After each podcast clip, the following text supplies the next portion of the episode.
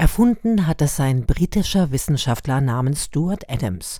Er forschte bereits zehn Jahre an einem Mittel gegen rheumatoide Arthritis und probierte es dann an sich selbst aus, sagt Dr. Lilian Reiter von der Apothekenumschau. Nach einer durchzechten Nacht mit ein bisschen zu viel Wodka hat er den Wirkstoff an sich selbst getestet, 600 Milligramm Ibuprofen, weil er da am nächsten Tag einen Vortrag halten musste. Und er hat danach selber gesagt, er war sehr begeistert und fühlte sich danach wieder fit. Wichtig, vor oder während der Einnahme von Ibuprofen sollten Sie etwas essen. Der Grund dafür ist, dass Ibuprofen sich ein wenig auf den Magen und Darm schlagen kann, also die Magen- und Darmschleimhaut schädigen kann. Auch aufgrund dieser Nebenwirkungen sollte Ibuprofen eben nur ein paar Tage am Stück eingenommen werden. Falls man es länger einnehmen muss, sollte der Arzt zusätzlich einen Magenschutz verschreiben.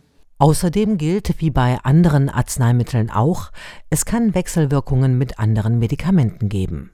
Also man sollte Ibuprofen auf keinen Fall mit Arzneimitteln aus der gleichen Wirkstoffgruppe kombinieren. Dazu gehören eben Diclofenac, Acetylsalicylsäure oder Naproxen, denn diese Wirkstoffe haben ähnliche Nebenwirkungen wie Ibuprofen und dadurch können diese sich natürlich verstärken.